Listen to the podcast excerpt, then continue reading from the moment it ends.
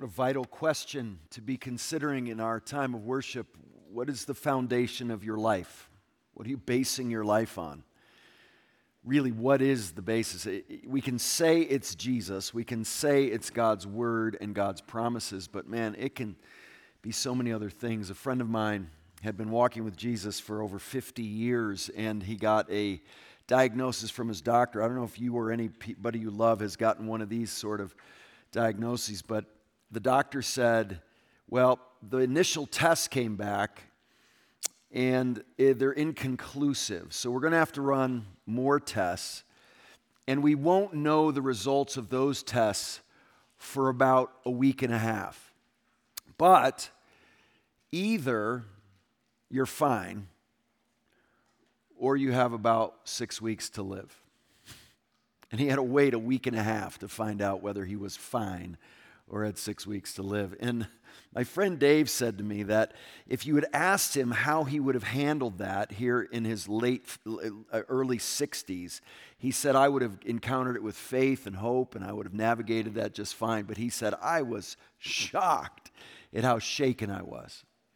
I was shocked at how evident it was to me that my faith and my hope, grounded in the eternal promises of God, weren't as solid as I thought they were. And so it's a really important question.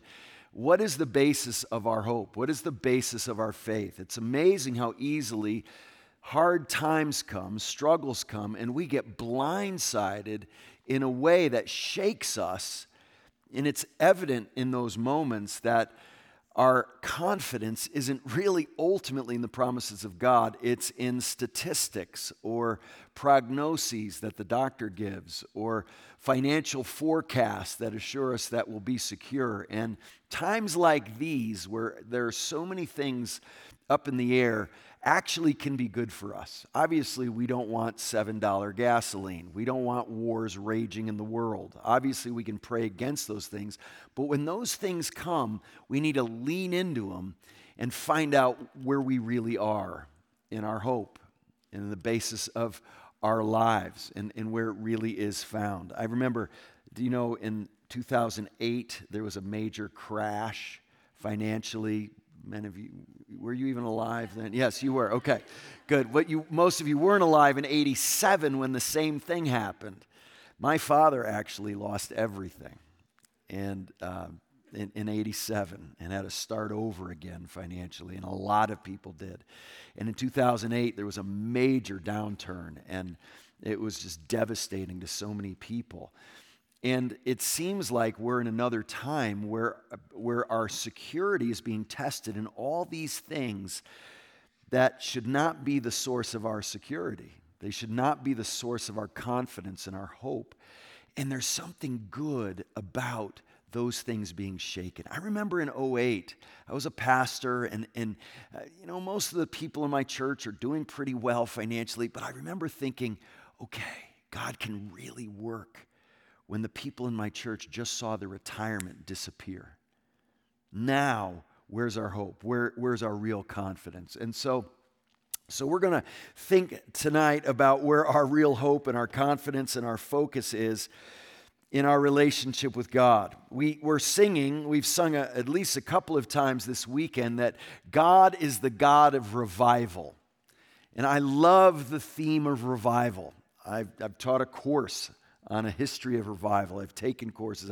It's a fascinating subject to me. I've experienced true revival in communities about a half a dozen times, and it's just one of the most awesome things you can ever experience. I've experienced healing, physical healing. I've experienced uh, words that people give you that, that are from the Lord. But man, I'll tell you, it's amazing when you go through a corporate revival where God shows up and it's clear God has arrived as he, he, he hasn't been for a while. And it's like a runaway locomotive. You just want to stay on that train. And it's an incredible thing. But revival actually is a glorious thing, but there's also a tragic component to it as well, because the fact is, God's people should be living in a constant state of revival. The need for revival is actually an indicator that we're not where we should be.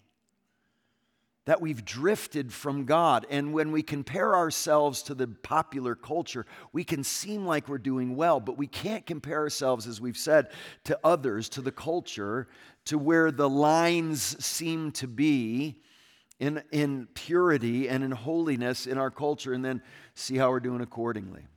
We, we've got to go to God and His Word to find out what true revival means. So we want to think about revival. And so, would you open your Bibles to an incredible story here in Acts chapter 19?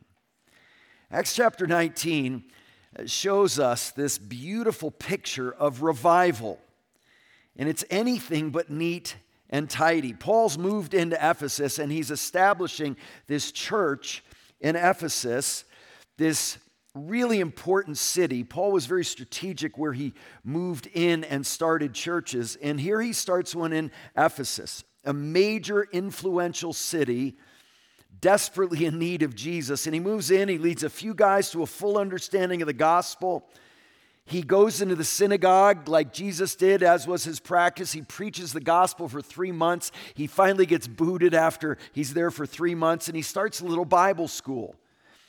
And and I love, I love the way we've been not just led to sing together, but the worship team has been teaching us. I hope you realize that. Do you know in the history of the church, what God's people believed throughout the history of the church has been learned far more from what God's people have sung than even from reading their own Bibles. Because for most of the history of the church, Christians didn't even have, didn't even have their own Bibles.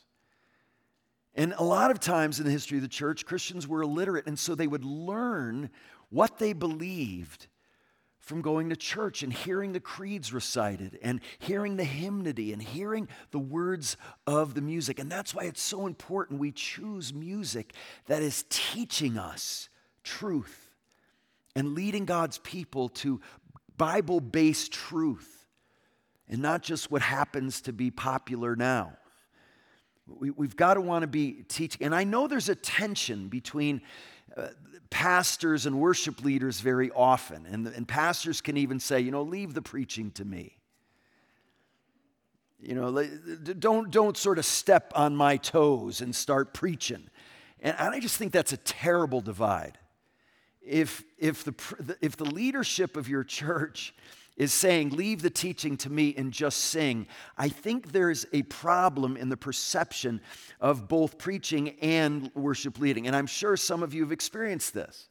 And obviously, you don't want to preach a sermon before the sermon.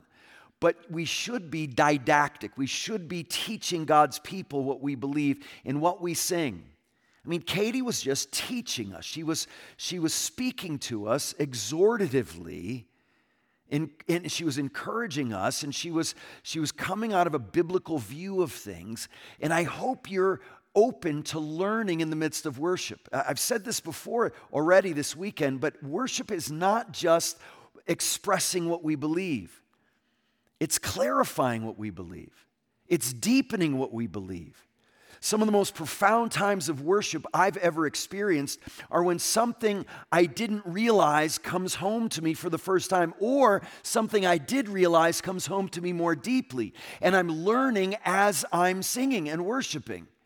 And I hope you seek to challenge people to keep raising the bar on the amount of thinking. The brain doesn't shut off when you come to worship.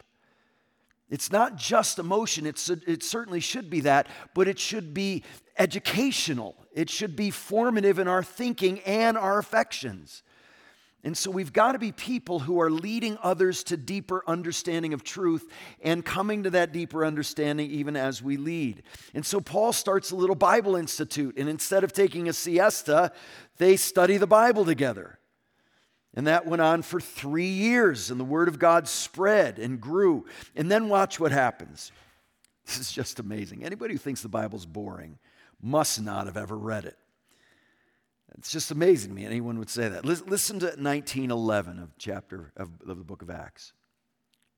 And God was doing extraordinary miracles by the hands of Paul, so that even handkerchiefs or aprons that had touched his skin were carried away to the sick, and their diseases left them, and the evil spirits came out of them. Then some of the itinerant Jewish exorcists took to invoke the name of the Lord Jesus over those who had evil spirits, saying, I adjure you by Jesus, whom Paul proclaims. Let's pause there. Isn't that amazing? They don't know Jesus. They're borrowing this incantation to overcome spiritual powers of darkness, thinking that it's just these words you need to say. But you can't have the power without the person. Paul knew the person, they didn't, and so watch what happens. Seven sons of a Jewish high priest named Sceva were doing this. But the evil spirit answered them, Jesus, I know. And Paul, I recognize. But who are you? I'm sorry, that's funny. You can laugh. I, I, I actually think I, one of my research interests as a theologian is humor, a Christian view of humor. And in my opinion, there's no doubt Luke is the funniest writer in the Bible. He is. Acts and, and the Gospel of Luke have amazing humor in them. And, and just the way Luke tells stories brings out the human element in our folly. This demon says, I know Jesus and I know Paul, but you're not showing up on the guest list. I don't know who you are. And then watch what happens. And the man in whom was the evil spirit leapt on them, mastered all of them, and overpowered them so that they fled out of the house naked and wounded. What? That's just incredible. I don't know how many of you have gotten in fights. I've gotten in a lot of fights, not for a long time. I mean, it's not, it's not becoming for a pastor to want to. Although a guy tried to fight me the other day at my gym. I couldn't believe it. I didn't do anything. Anyway, um, yeah, it's, it's, this is a crazy story, uh, but I don't have time for it. But he had no idea what he was about to get into if it ever did go down. But. Um, but I, I, wanna, I, said, I'm your father's age. What are you talking about? But, um, but um, I've gotten in a lot of fights, and I won a lot of them, but I lost some too. And I've been beaten up mostly by my big brother um, before I got older, and then the tide shifted. But, um, but I've been beaten up. But, but I'll tell you, I've been, I've, I've never been beaten up so bad that I was naked because of it and bleeding. I mean, I was bleeding, but imagine getting beat up so bad you got no clothes left. And so I also find the next phrase humorous. Listen to this. Verse 17, as if you need to say this. And this became known to all the residents of Ephesus. No doubt, right? Did you hear what happened to those guys who tried to cast out a demon and, and they were just using Jesus? They had no idea what they were tapping into.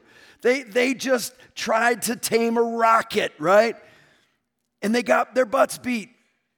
This is an old fashioned butt whooping, is what it is. And a, a demon does it to them through this guy. And this became known to all the residents of Ephesus. But watch the result. Everybody knew it, Jews and Greeks, and watch the result. And a fear fell upon them all. So word spreads about the power of the person of Christ that Paul is preaching. And in this incredibly spiritually complex city, it's obvious a power in the spiritual realm has shown up they've never even seen anything close to and fear fell upon them all, and the name of the Lord Jesus was extolled. Now, you need to read your Bible carefully because context is king, as they say. You need to pay attention to the context because you know the Bible will command us to not fear. Fear not, right? Don't fear. But there are other times, as we'll see, the Bible commands fear which means we can't just have a simplistic understanding of words in the Bible. And by the way, a little interpretive lesson here uh, don't just depend on words either occurring in the Bible for concepts to be present. Let me give an example.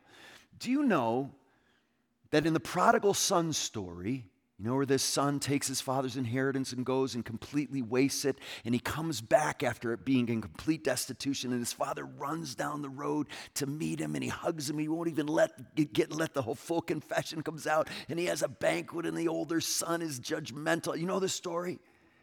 Yeah, you're familiar. Good, I'm glad. Can't assume anything these days, right? But, but yes, do you know the word grace? Never appears in that story. What's that story about? Grace, right? So don't think concepts are limited to particular words. Sometimes a concept can be powerfully present, even if the words isn't. As helpful as concordances are, where you look where all the words occur in the Bible, it can be limiting in your understanding of how to interpret ideas in the Bible. Yes? Makes sense? Okay, so so this word fear is something I want us to understand tonight. There is a kind of fear that is wrong and even sinful and unhealthy.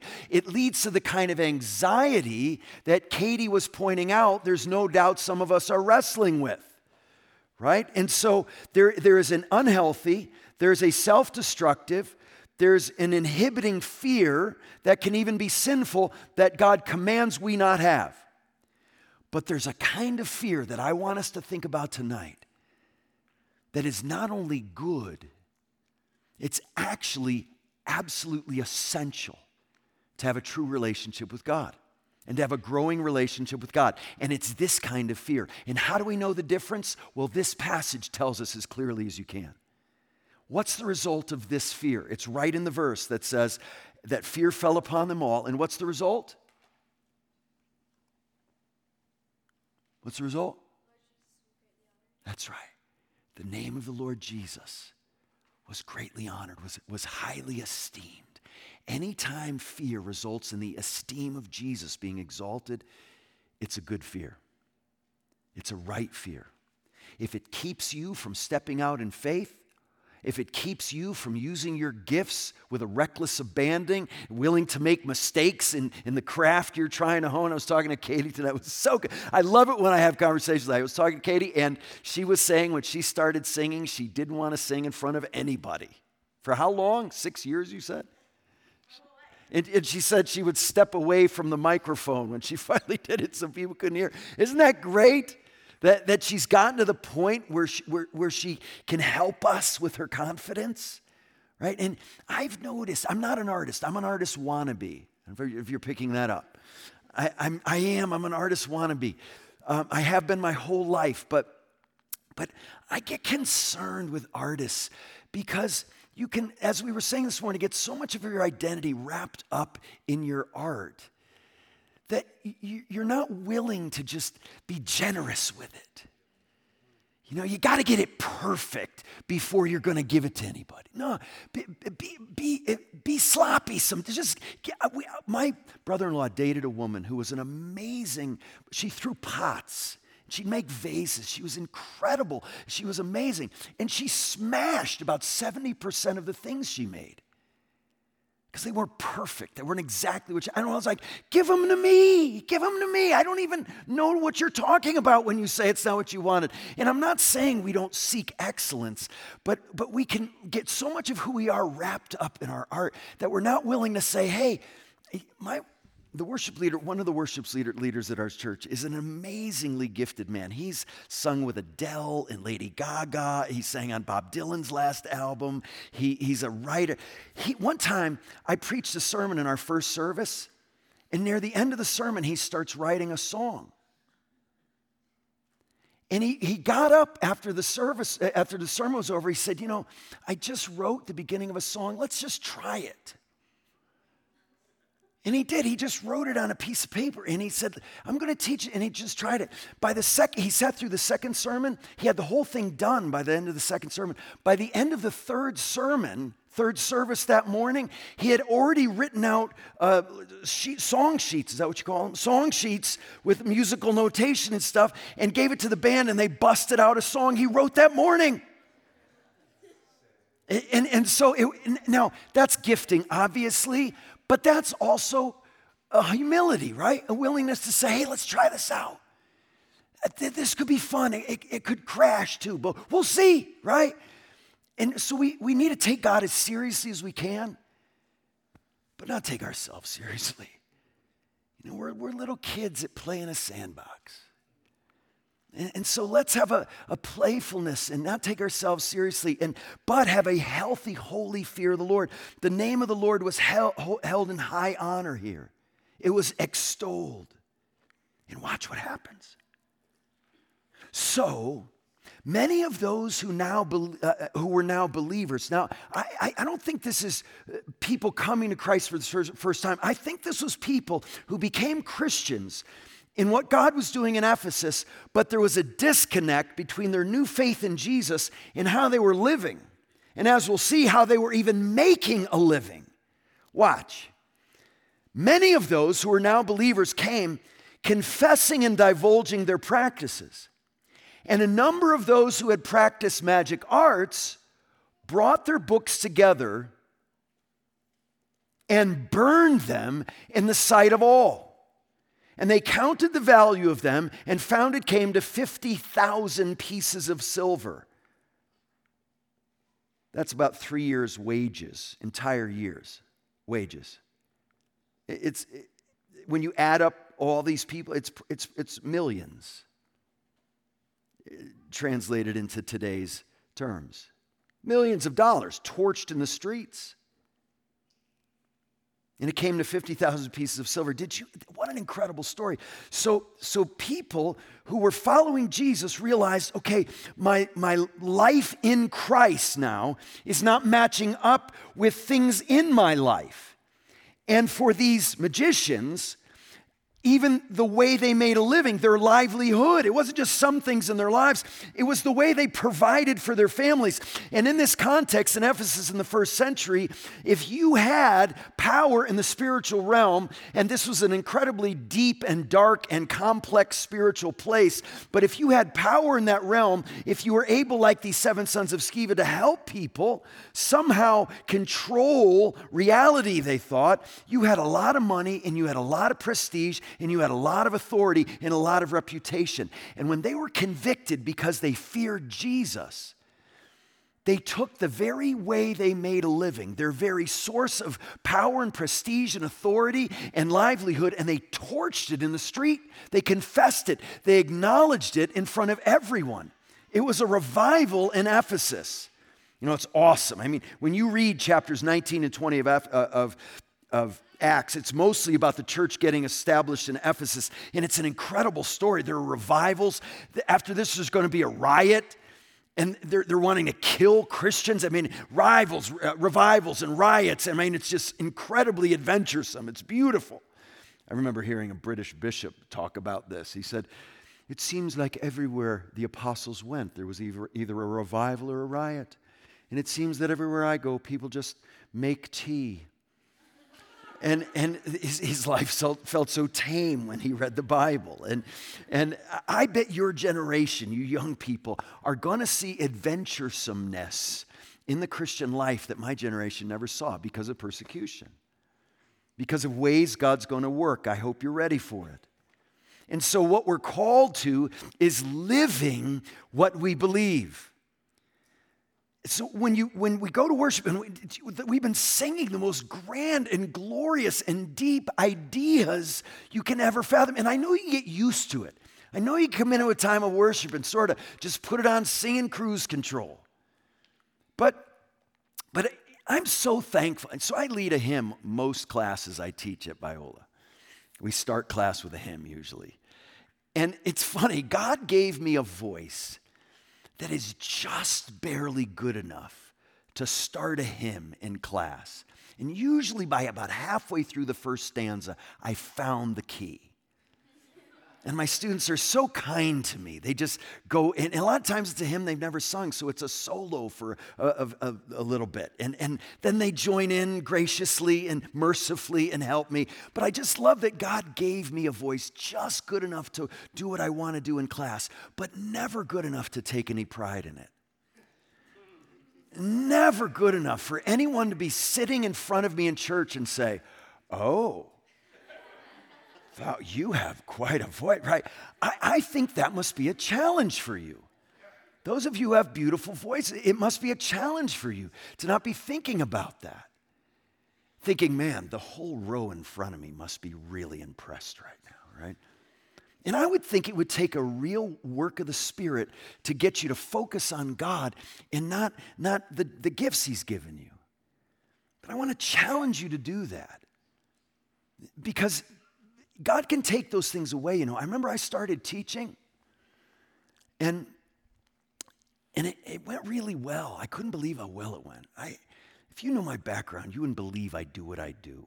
Like people who knew me when I was young, they think it's hilarious that people call me doctor and professor. They just think it's hilarious.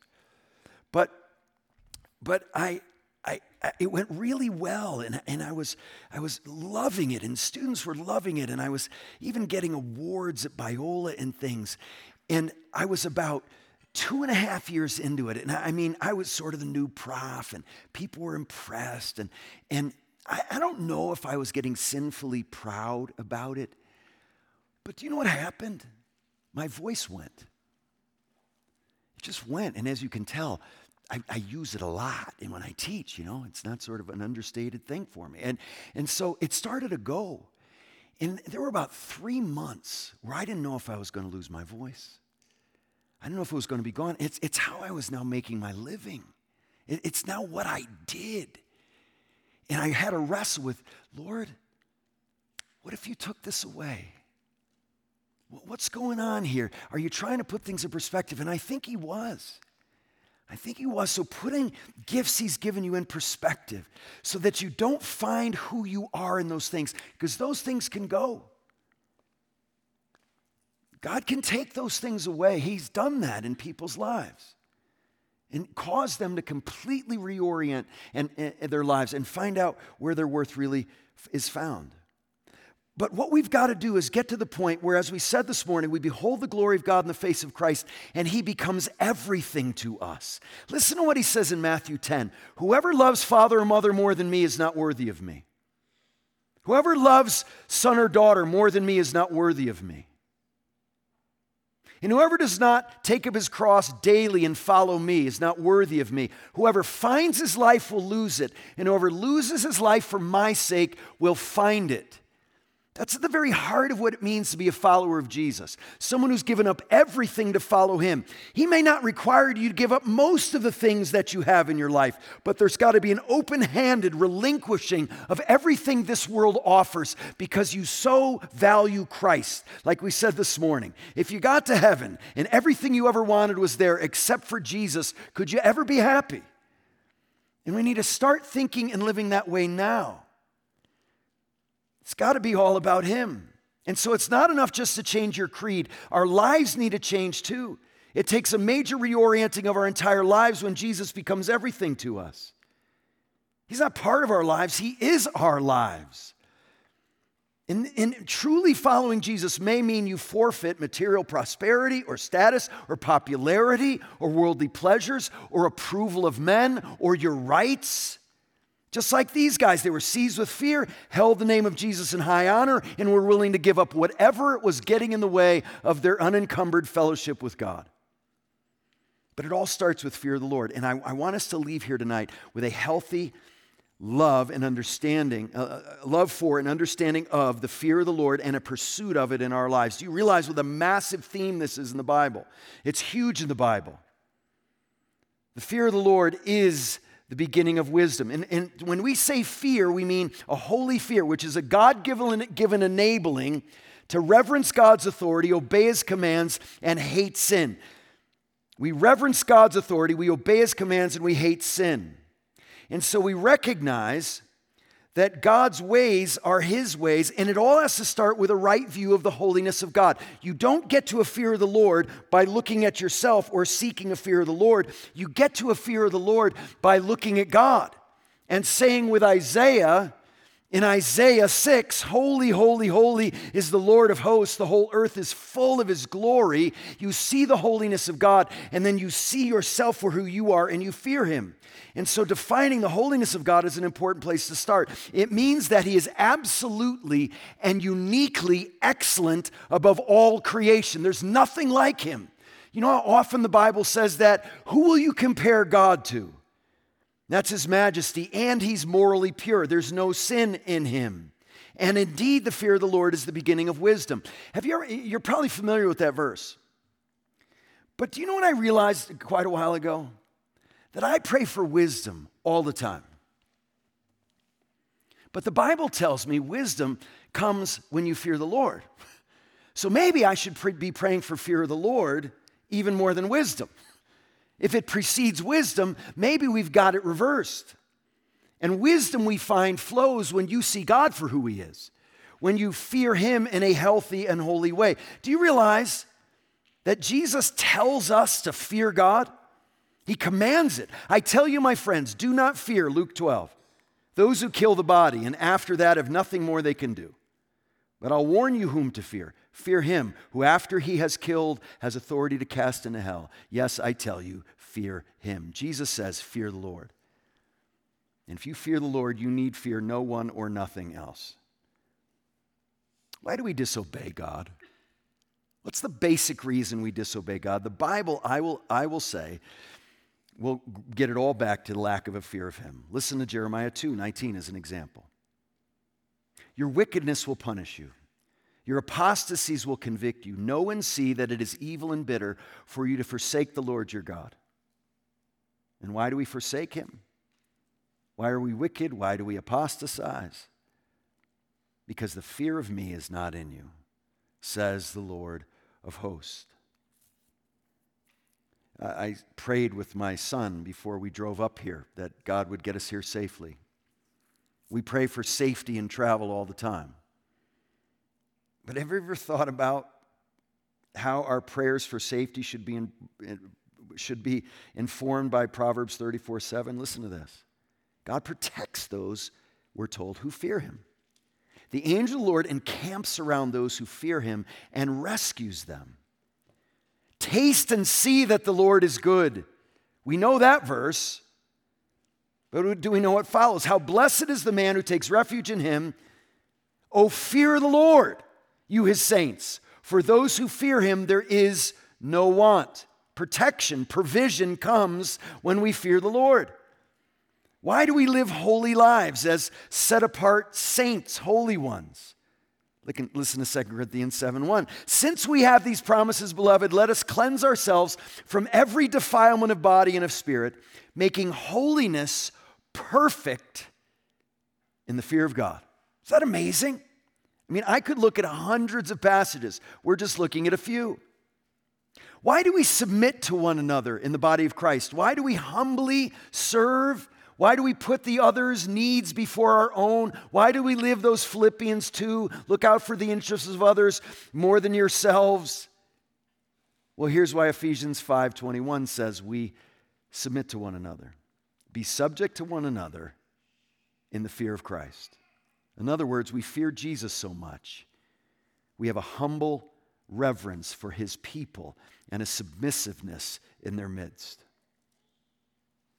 But it's not only a source of fleeing sin and protection, it's a source of delight. Listen to Proverbs 14. In the fear of the Lord, one has strong confidence, and his children will have a refuge. The fear of the Lord is a fountain of life, that one may turn away from the snares of death. Listen to Psalm 112. Blessed is the man who fears the Lord, who greatly delights in his commandments. And you know, Jesus, in his human life, feared the Lord. Listen to Isaiah 11, speaking of the coming Messiah. And the Spirit of the Lord shall rest upon him, this Messiah to come. And it did.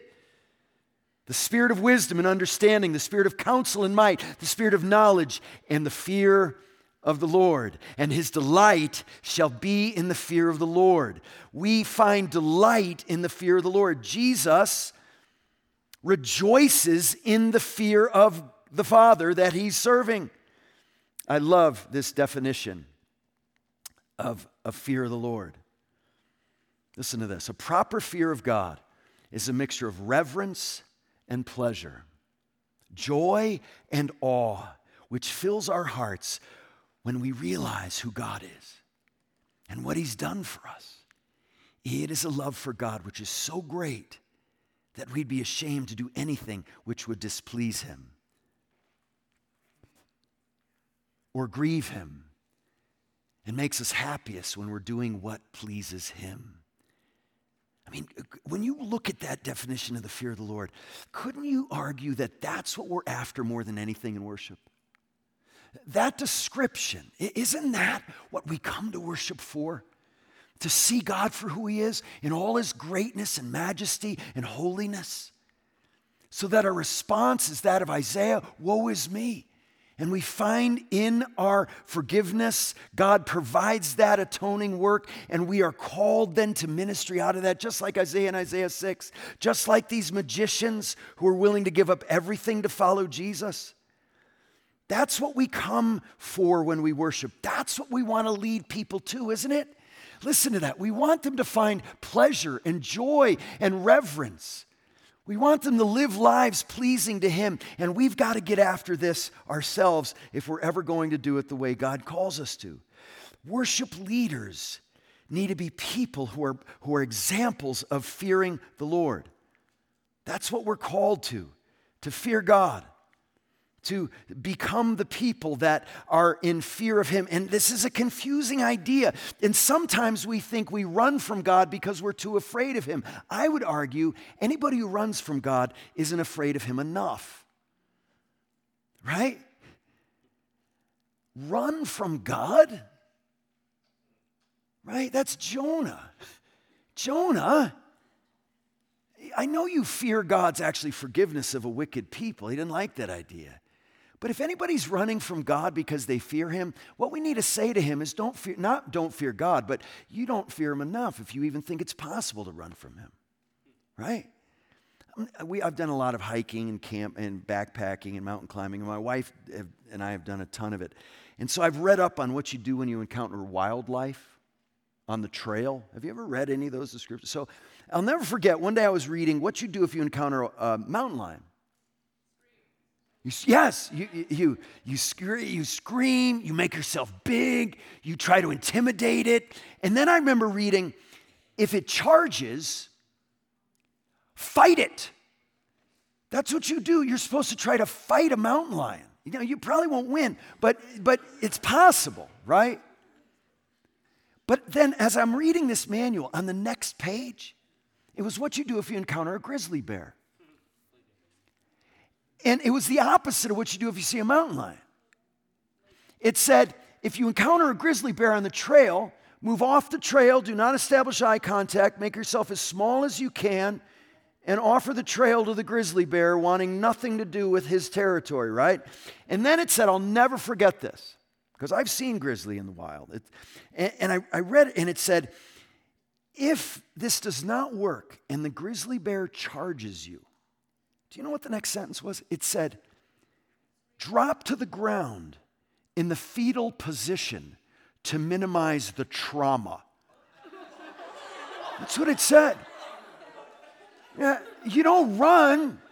You don't fight a grizzly bear. You don't stand a chance. You, you might win with the mountain lion, but you ain't going to win with the grizzly bear. And that's a good illustration of God and a bad one because it's a good one in that if you understand who God is, running from Him, if you know who God is, especially if you know Him not just as a consuming fire, not just as a God who's holy, holy, holy, but also a God who's a Savior and a shepherd and a Father, who in His justice should only say to us, Depart from me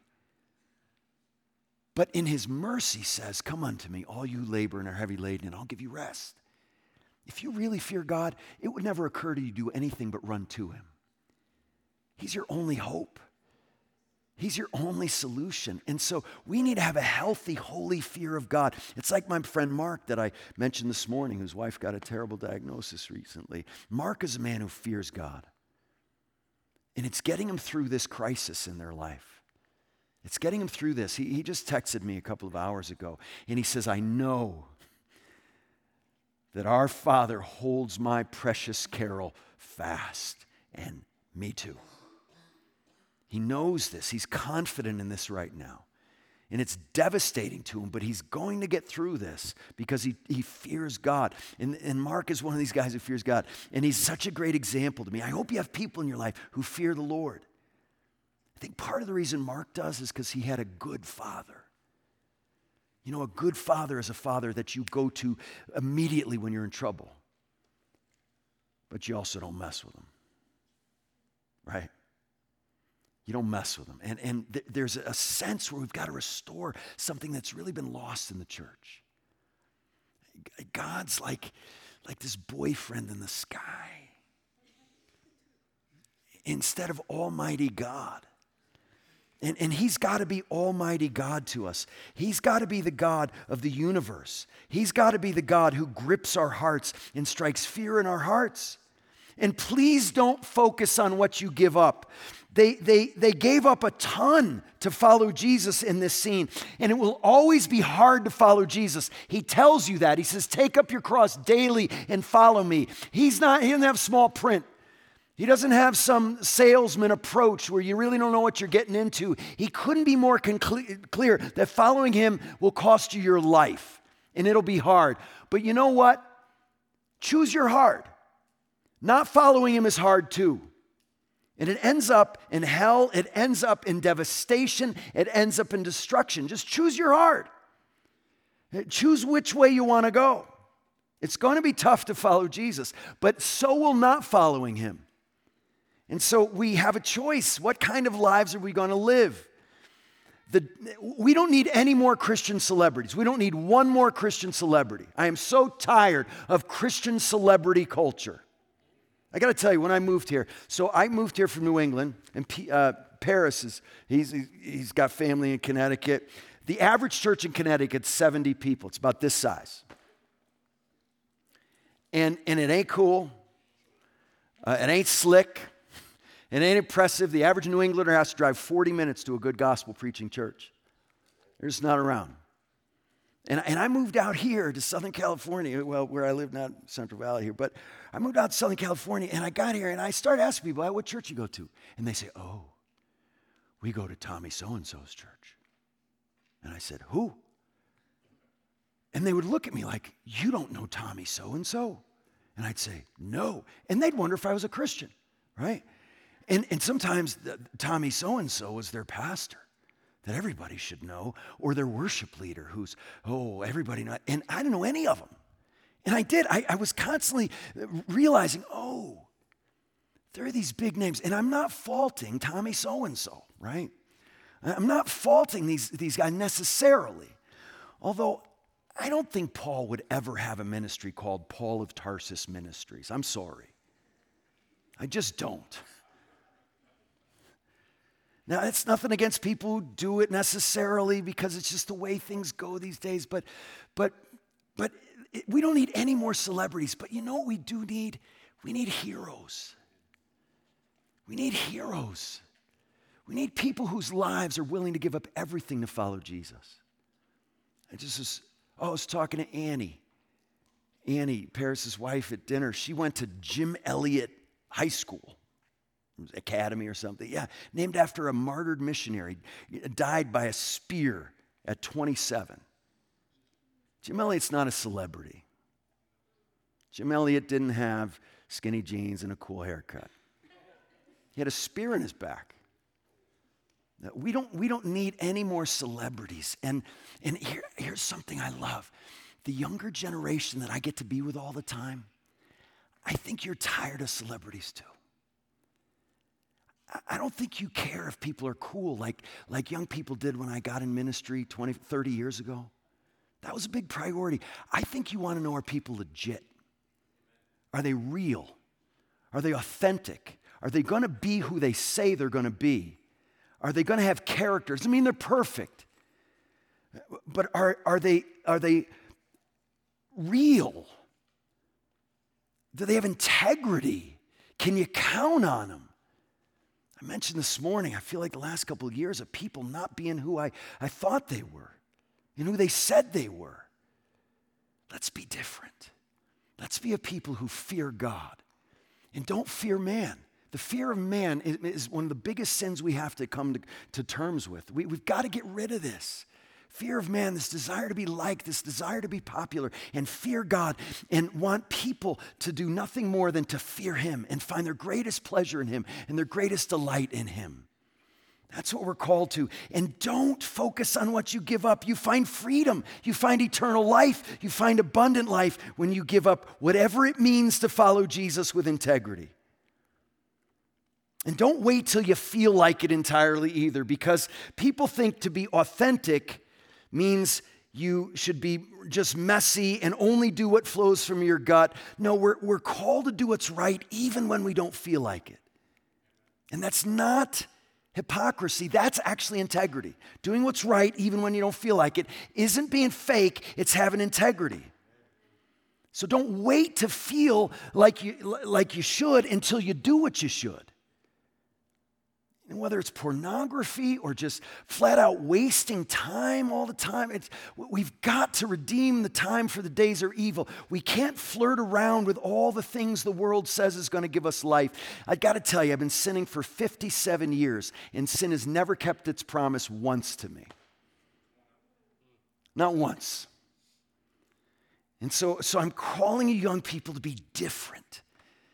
Just be different. Love being different. Not, not just being different for the sake of being different, but being different because the world, which is in opposition, opposition to Jesus, will see you as a weirdo or a problem if you're faithful in following Jesus. If you simply decide to be sexually pure, if you simply decide to, to use language in a way that's edifying and doesn't tear people down, if you simply decide to be grateful instead of a whiner, you'll be radically different than most people. It's not hard to be different. We're called to fear God and live lives of holiness. We're called to be holy. Why? Because He is. And we're called to be like Him and show people who He is, not just with our words and our singing, but with our very lives. We've got a crisis of character in the church. Our culture loves and rewards charisma, not character. It loves and rewards talent, not godliness. And so let's not play into that nonsense. Let's be different. And it means if it means we don't get as many gigs as we might have wanted to otherwise, so be it. Be godly and follow Jesus and let Him orchestrate the effectiveness and fruitfulness of your ministry. Trust Him with that. Be godly people who follow him. When I preach, even to people who love to lead worship and want to lead, lead worship, I don't ever assume that everybody here really understands the gospel. I've led people to Christ in my church, getting them ready to be baptized. I've, been, I've led people to Christ in my church going through the membership process after they've been in my church for 10 years. And I realized they didn't understand the gospel. I realized they, they, they were just religious people or just moral people or knew lots of right answers, but they don't have a relationship with Jesus. Now, I, I never assume everybody that I'm talking to, even people who want to be worship leaders, really understand the gospel. We've been laying it out this, this weekend.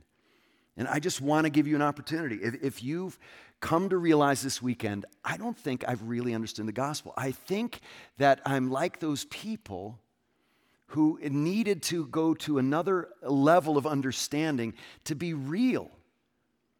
If, if that's you, if you're saying, I think I came here loving the worship experience, but not really knowing and loving the God that we worship, if that's you, I want to pray for you. We want to pray for you. So, would you just raise your hand so we can do that? All right. Thank you. Tell me your name. Joseph. Beautiful. Anybody else? Vincent. Vincent. Oh, Vincent. Sorry, Vincent. That's a great name.